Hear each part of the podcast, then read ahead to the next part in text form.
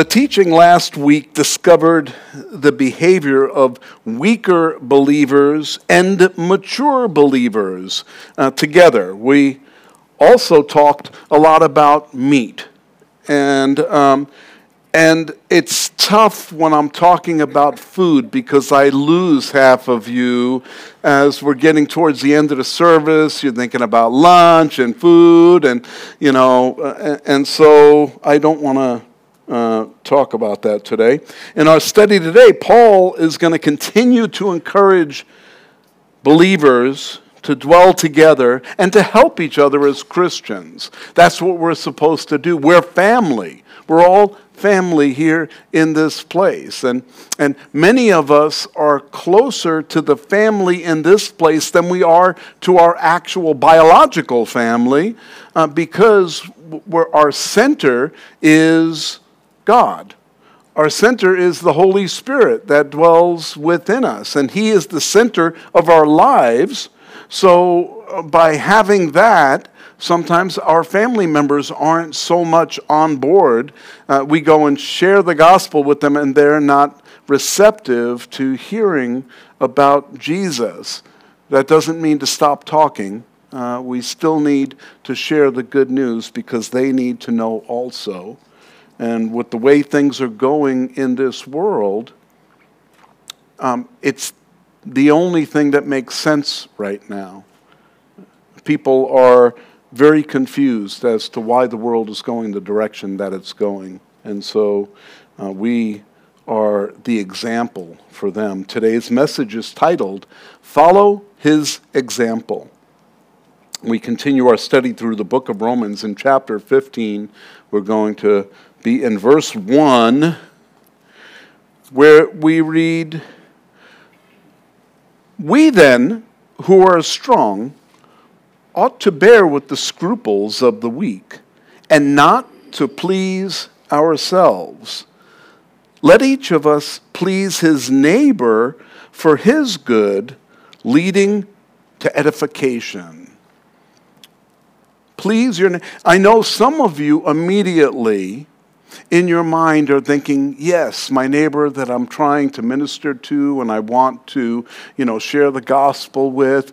And some of you are like, my neighbor, the guy that leaves his trash cans out all the time, and the guy whose dog goes in my yard, and, uh, you know, yeah, we're supposed to be thinking about them from a godly perspective on how maybe we can minister to them also. This is a continuing theme in this portion of uh, Romans. As, as Paul wrote this, after chapter 12, he started speaking all about our Christian lives and, and how we can apply the scriptures to our lives, but also how we interact with each other. There's a, a lot of confusion on how Christians are supposed to relate to each other because if you look at the Christian church, there's a, a lot of confusion among the Christian church because there are some people that uh, believe one thing, and there are another people that believe something else. And then there are some that have doctrines that are very confining, and others that are very open to just about anything. And so, how can even the Christian church um, be cohesive when we have all of this confusion among the Christian church? Well, I'll tell you how we solve that problem. We go to the scripture we see what Paul says in the scripture, what Jesus says in the scripture, what the Holy Spirit says, really, because it, it wasn't Paul writing this, it's the Holy Spirit using Paul uh, to write these verses. And so, as Paul was writing this, he is taking and, and making doctrine simplified so that we can have uh, answers to the questions that we have here. Another subject Paul addresses frequently is putting others before ourselves. And that's important. Uh, another one, if you really read into it, is putting up with others. You know, because sometimes we can get short with people and we don't have um, the temperament to be able to minister to others because we just, I just can't put up with them. You know what I'm talking about? All of you should be saying yes. Yes, I, I understand what you're talking about. Because all of you, when I said that, immediately had someone pop up in your mind. You, you know, you, had their face just right there. It's important for us to recognize that there aren't two levels of Christian. And, and sometimes people get that as a takeaway uh, from, oh, there's the weak Christian and then there's the strong Christian. And, and there are these two levels of Christian. That's not true at all. No matter how strong of a Christian you are, there's always going to be someone stronger and there's always going to be someone weaker. That's just the way it is because we're not all at the same place in our Christian walk. We're all going hopefully to the same place. You know, we're told that we're not going to be perfected or completed until the day of Jesus Christ. But He is the one doing the work. He is the one that's going to complete us. He's going to perfect us at that time. But it's not going to be while we're here in these stinking bodies. We got to be out of these bodies before we can be perfect because there's just no way to make this body perfect unless it's transformed into a new body. And that's going to happen uh, at the rapture. Our body is first going to be transformed and then we're taken up. And, so, looking forward to that, amen? amen? Some, some of you may be thinking, I got a good body though. I've been working on this body all my life, you know, so why can't I take this one? Nah, the one you're going to get is better. So just look forward to it. So uh, this has nothing to do, when, when you're thinking about Christianity, you're thinking about a strong Christian, a weak Christian. It has nothing to do with seniority. You can be a Christian all your life and only get an inch deep and a mile wide and not get any real depth in your life. I know Christians like that. But then I know Christians that are newer Christians that are like so deep in the Lord. They are so solid because they dove into the Word. They gleaned from everything they read they chewed on the word. They were into the meat quickly. They, they got tired of the milk right away and wanted to get in and they wanted to hear what, how do I get to the next level? Not so that I can win an award. I wanted to get to the next level because I know the benefits, the riches of being deep in my faith. And so I want to go deeper in my faith, uh, you know, with that. And, and who's measuring? Don't let anyone you're sitting with measure your faith. Don't do that. First of all, measure it here within yourself and, and talk to the Lord about that. I'll tell you when I know that I'm being faithful, when I'm trusting and I'm seeing, when the Lord reveals that to me. See what you did there? Do that more often. Like maybe more than once a week. Try to do that twice a week, Rick. You're doing good. Try to do that twice a week. And and you know, because sometimes when we do something really good and we think, oh, man, that was good. I, I you know, that blessed me.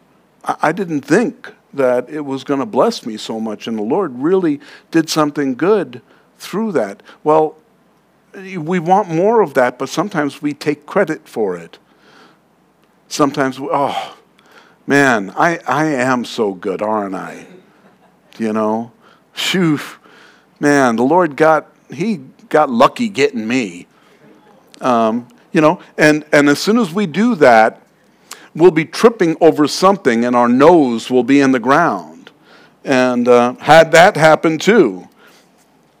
So it's not about seniority, it has to do with the level of spiritual growth that each Christian has in their life. So, how do we grow spiritually? How, how, do we really do? We put the Word of God to use. That's right. We, it's the Word by, by faith we can grow, right? And where does faith comes from? Faith comes from hearing and hearing by the Word of God. We read that in Romans. Paul told us that. So now we can trust that we're heading in the right direction by doing the simple things. Reading your word every day. You don't have to read a whole, you know, uh, book every day. Just read a little bit. You know what I do is I read until the Lord speaks to me. When I open it up and I start reading, sometimes the Lord speaks to me right away. And, and I just get, to, and I'm like, oh, Lord, that's so good. That's so rich. Hold on, I want to read some more. Speak to me again. And sometimes he says, No, I just want you to dwell on that for a while because there's something he wants me to do in my life. He wants me to change in my life. He wants to work on in my life. And so dwell on that. And then sometimes he wants me to read a few chapters or maybe more so that I get the full context of what he's trying to speak to me about. I am not special. Well, my wife thinks so. But I am not special in that he doesn't do the same for all of you. You spend time in his word, he's going to do the same for you. And I know many of you say, yeah, that's how it works for me. I get in the Word and He speaks to me, and I'm like, oh, He just spoke to me. I had some unusual things happen to me this week, and um, I'm not going to go into them. They were personal, but I um, was looking for God to clarify, to help me um, to understand what was taking place. And uh, I, the next morning, I open up um, the, uh, the book of the law, uh, Our Daily Bread, the little, the little thing that you open up and you read a devotional. It's nothing. It's just someone's idea. Someone else wrote that. A, a year ago, probably, they wrote what was in there. But God used what they wrote to speak to me that morning. I asked, Lord, speak to me, show me what I, what I need to hear right now, because right now, you know, I don't know. I'm uncomfortable, so help me. And he used that to speak to me. And then I went to my other devotional that I read every day. I opened that, and that one spoke to the same subject. And I was like, How did you know, Lord? How did you know that that's what I needed? Uh, and a lot of times we miss out on the little things because we have something going on in our life and we decide not to read. We decide not to spend time with the Lord because I've got this problem going on in my life right now and I've, I've got to deal with it. Hold on. That's when we need to be in the Word. When there's something in our lives going on that we have to address, that's when we need to be in the Word because He wants to help us through it. When we try to do things on our own, you know, we end up all over the road you know, and it's right before we go off the cliff. Jesus, take the wheel. Get me back on the road here. And, and you know, we're, we're always looking for his help to solve a problem um, instead of solving the problem before it becomes a problem. You know, and, and Paul really addresses a lot of that in his word here as he's writing these things. So, the stronger we grow in our faith, the easier it is to apply the Bible to our lives. We start finding that relationship and we say, you know what? these things apply, I want to apply these things to my life. I want to work these out. Paul is inspiring us always to consider others and others' wants and needs before our own wants and needs. And, and so that's tough because the commercials tell me I can do these things. I can buy this. I can go there. I can, I can have everything, you know, for myself. Why do I have to um, look? Not that you have to buy your neighbor an Infiniti, but um, you know, we should be considering what can I do in my neighbor's life to um, be a little more useful, a little more helpful, or to lead them into a relationship with Jesus. So when we do that, when we put others before ourselves, we set an example. And it leads to edification edification in our own lives and edification in their lives. It edifies them when we act like Jesus. And it, it, it grows fruit. Verse 3 For even Christ did not please himself but as it is written, the reproaches of those who reproached you fell on me. For whatever things were written before were written for our learning, that we, through the patience and comfort of the scriptures, might have hope. And so here's Paul saying Jesus didn't come to the earth to have a good time, feel what it was like to be in human flesh. You know, for some reason, I feel like being in heaven, not in human flesh, is a little bit better than coming here and experiencing the flesh. But Jesus didn't do it for himself, He did it for us. He came and bore the reproach. And now David was writing that originally. David wrote those words saying, Reproach your reproach was put on me. Well, Paul repurposed that scripture and said, no, it was God who the reproach of God was put on Jesus. You see, Jesus wasn't around in David's time. So, David, who was a prophet, also recognized the fact that God, uh, his reproach, the people that hated God, it was falling onto him. And now we recognize it was Jesus who took all the reproach of God. He was God in the flesh, and he took that reproach upon himself for us. He did it for us so that we wouldn't have to endure that on our own. Peter tells us how to handle this when we get reproached for the sake of God. He said in 1 Peter 4:14, "If you are reproached for the name of Christ, blessed are you, for the spirit of glory and of God rests upon you." On their part, he is blasphemed. On those that are reproaching you, they are blaspheming, but on your part, he is glorified. He is glorified when we take that reproach. And, you know, it, we, we all want to get to that day where we can be in heaven and those people that reproach God, we can look down and say, nah, nah, nah, nah, nah. Right? No. I mean, yes, but no, that's not. We want to be there with them in heaven. We want them to finally come to the realization that they are wrong and come into a relationship with Jesus so that we see them in heaven and say, nah, nah, no, no. We, we don't. We say, welcome, brother. Welcome, sister. You know, isn't this great? We learned and we're here. We're not going to talk about all the things we did on earth it says that Jesus will wipe every tear from our eyes.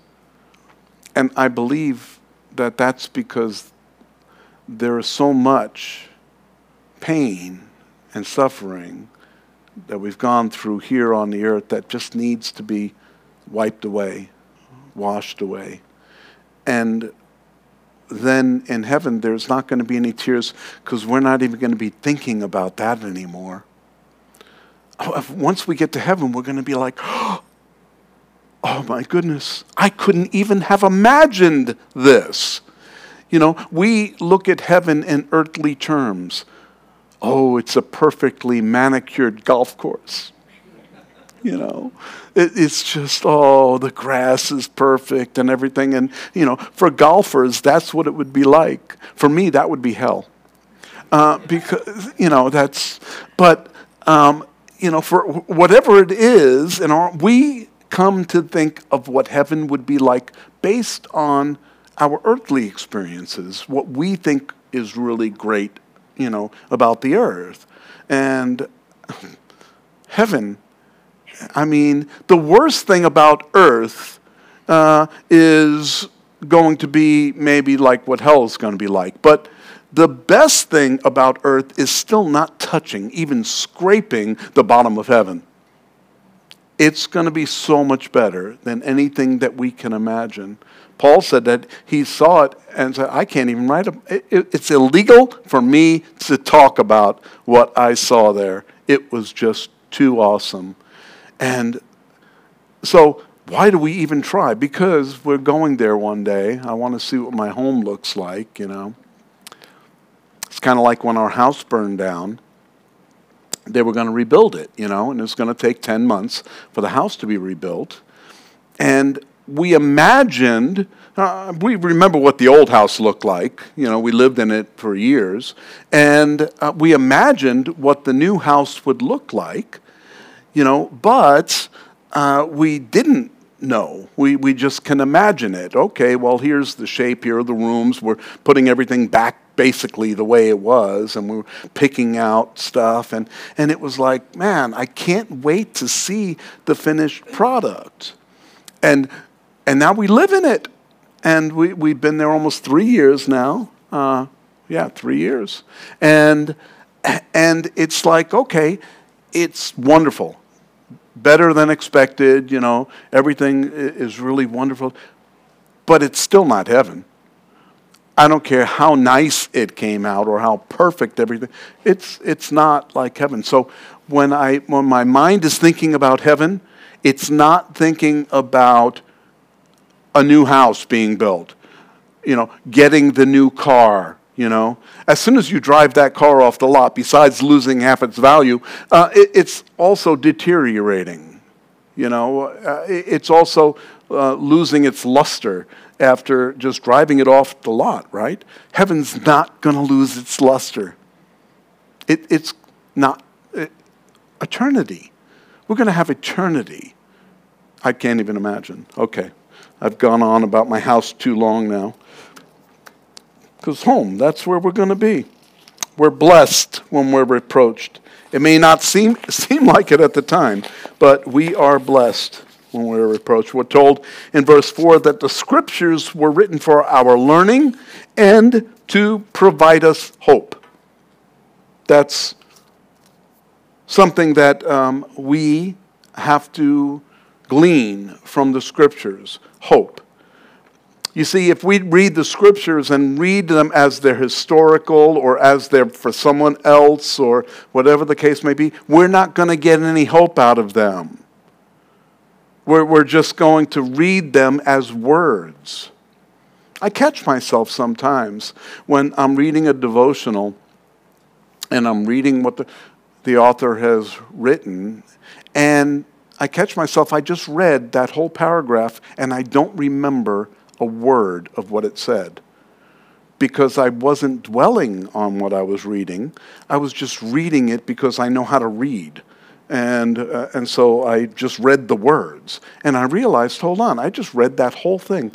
And I didn't get anything out of it because I didn't listen. I didn't w- read and pay attention to what I was reading. And I had to go back and read it again. And then sometimes I go back and read it again and say, wow, that's deeper than I thought it was going to be. And it's really good for us to focus on what God is trying to tell us and dwell on it because He wants to provide us with hope. And we do that when we look deeper, when we take a second look. Unfortunately, mankind has decided to ignore what God has given us in His Word. Mankind doesn't want to hear this. They come up with their own things that are interesting to them, but it makes them divert from the truth. I would rather know the truth, even if it doesn't make me comfortable, than knowing a lie or, or believing a lie and following a lie.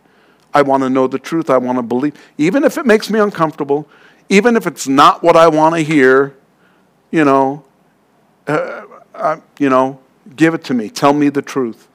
And I am much more comfortable knowing that than believing a lie and walking in a lie. Verse 5. Now, may the God of patience and comfort grant you to be like minded toward one another, according to Christ Jesus, that you may, with one mind and one mouth, glorify the God and Father of our Lord Jesus Christ. Therefore, receive one another just as Christ also received us to the glory of God. And so we're supposed to be like minded.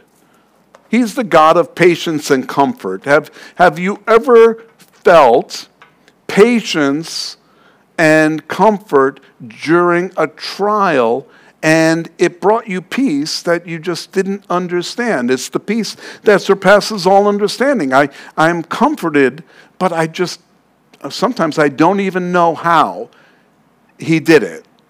But he is the God of patience and the God of comfort. And me, I'm from Queens. So I want patience and I want it now. And I want comfort and I want it now. And that's the problem that many of us experience. We want things in our timeline. We define what comfort looks like, we define what patience looks like. And we really need to let God do that. Comfort can come in many different shapes and styles. Sometimes comfort comes when we least expect it. But you wouldn't experience comfort if you were comfortable all the time. If your life was, you know, comfortable all the time, you wouldn't know what it was like to be comforted. If you had so much money that it didn't matter, you can buy whatever you needed whenever you needed it, and so on and so forth, you wouldn't understand what it was like to worry about what you're going to do next month if you can't make rent or if you can't afford to drive your car to work. you couldn't relate to that. And sometimes it's hard for us to relate to each other because we live in different worlds. You know, we, we live in a world of comfort uh, sometimes in our own world. We just surround ourselves with the things that make us comfortable. And it doesn't mean that we're wealthy and rich and all of that. It just means that we're comfortable in our condition, in our zone. And I want to improve that comfort. I want to I, I want to build the walls around my comfort and hold it in. You know what I'm talking about?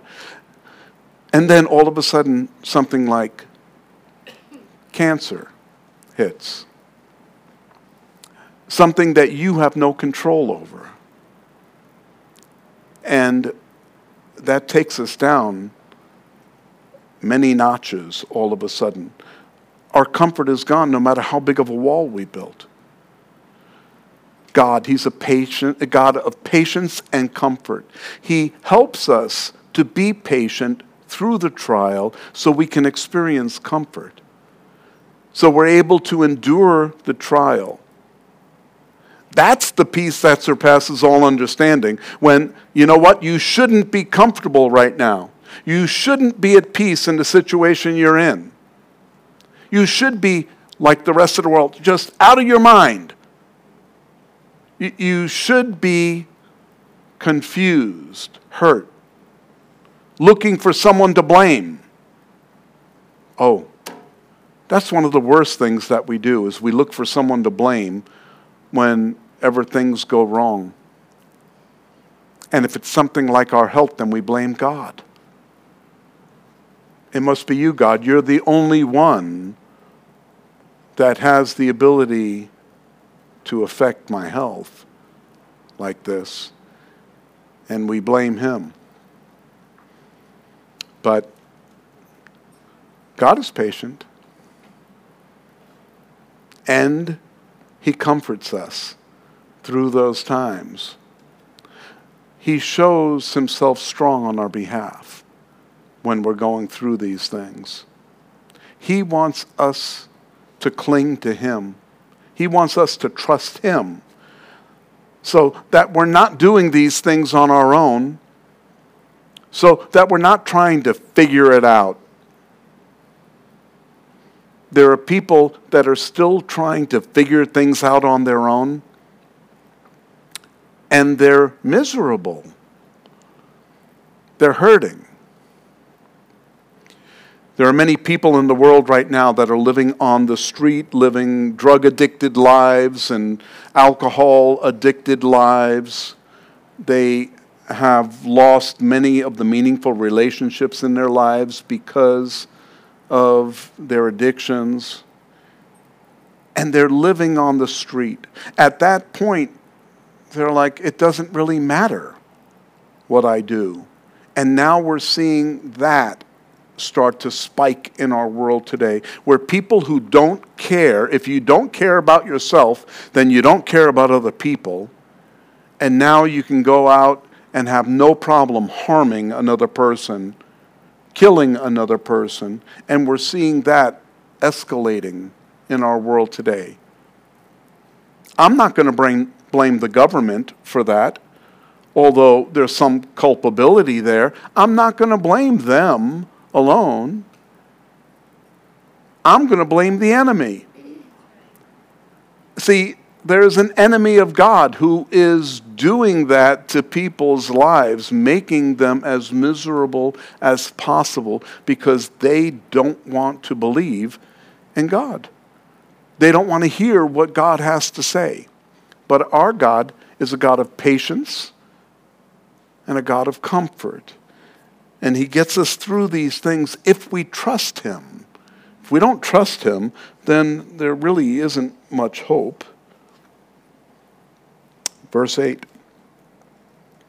And now I say that Jesus Christ has become a servant to the circumcision for the truth of God to confirm the promises made to the fathers. And what he's talking about is a servant to the circumcision, meaning that Jesus Christ was a servant to the Jews. He came to the Jews to minister to the Jews because that's how God planned this.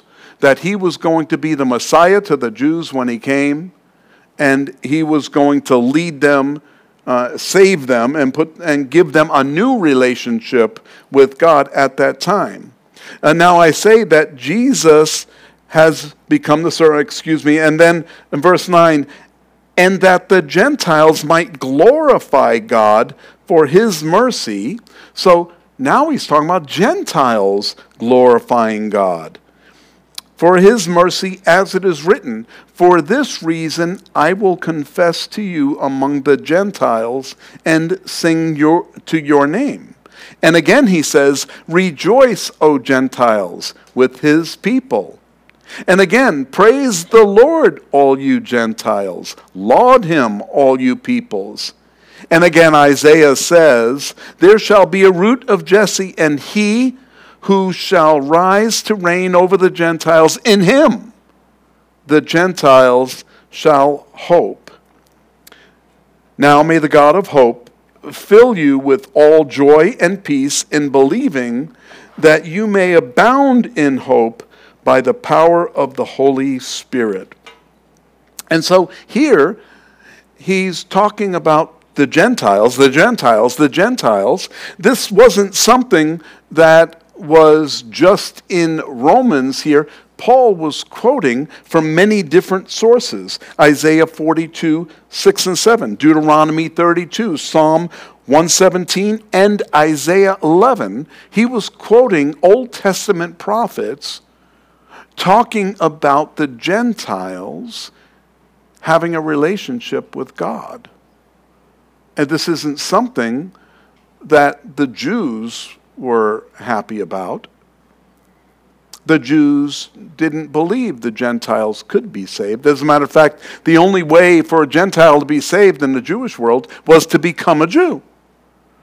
You had to be circumcised and then follow all the Jewish traditions, and that's how you become saved. But then Jesus came and said, Not so. I'm changing that because I'm going to fulfill the law. I'm going to fulfill it myself. And then when I do that, it's open to everyone. Everyone now is able to have a relationship with God through me. And, uh, you know, then I just want to take a break here for a second. This is one of those things where you read the scriptures and you understand that th- these are scriptures that tell us what we need to know as Christians, as believers. Okay, how come there are churches out there that get this wrong? I'm just reading the Word of God, the literal interpretation of the Word of God. How come there are churches that read this and read something else into it? What am I talking about? Um, I'm talking about that particular verse here in verse 12 where it said, There shall be a root of Jesse, and he who shall rise to reign over the Gentiles, in him the Gentiles shall have hope. There are religions that believe that that root of Jesse is Joseph Smith. Now, how is that even possible? There's nothing in the Bible written about Joseph Smith, but they made it Joseph Smith. And so the Mormon church is built on the fact that Joseph Smith is the root of Jesse. I'm sorry, not biblical. They also believe that Jesus is the spirit brother of Lucifer. Okay, how can we take the Word of God and add to it in such a way to make new religions out of it? To completely distract from the context of what the Scripture is about the truth of the Word of God is about, and now lead people in a different direction. I, know a bunch of Mormons, they're wonderful people. A lot of them don't even know what the church believes, what the church teaches. They don't even know. They just think I have to go be a good person. I have to go knock on doors. I have to invite people to. That's all they know. And they really, and some Mormons are better Christians than Christians in that they act really like Christians should act. Uh, you know, and, and so I feel for them because they're being deceived. And we're told in the last days that there's going to be a lot of deception going on. And that's just one of them. There are many churches out there that teach the Word of God but it's not just so much teaching the Word of God so that we know it intellectually. We have to understand and hear the Word of God here. It has to be part of our lives. If we just intellectually understand what the Word of God says and don't apply it to our lives, we're missing out on what the Word of God actually means. We've lost the reason for the Word of God. And so here, we have hope that has been given to us because we hear the Word of God, we know what the Word of God says, we apply the Word of God, and we see fruit from the Word of God. Uh, if you are not bearing fruit, it's your fault. You see, because if you trust the Word of God, if you trust Jesus, if you trust that God created the whole world, is there any doubt in your mind that He can't bear fruit even through you, even through me? For many years, I, I thought that I was bearing fruit, and I was. It was just rotten fruit because I was doing it in my own power. I was doing what I thought God wanted me to do. And I, I was doing things as instructed, you know. And it wasn't until God got a hold of me and said, Hold on, Rick, you know, you're going through the motions, but um, there's no fruit coming out of it because it's not from me, it's from you. So take a step back and uh, let me do the work. And when I did that, when I got to that point of trusting Him to do the work, this is His church. Okay? And, and it's not my church, it's not anyone else's church, it's His church. And you are a member of His church. I don't have membership here so that you have to become a member and you have to sign up for anything. It's because it's His church. You belong to Him, not me. And so when I consider things from that point of view, I realize I can mess up and it would be me messing up but God never messes up. So if you're bearing fruit, if you're learning from the teaching, it's because God is doing that work. And if I get in the way, all I'm going to do is, is bruise the fruit. And I don't want to be bruising fruit, okay?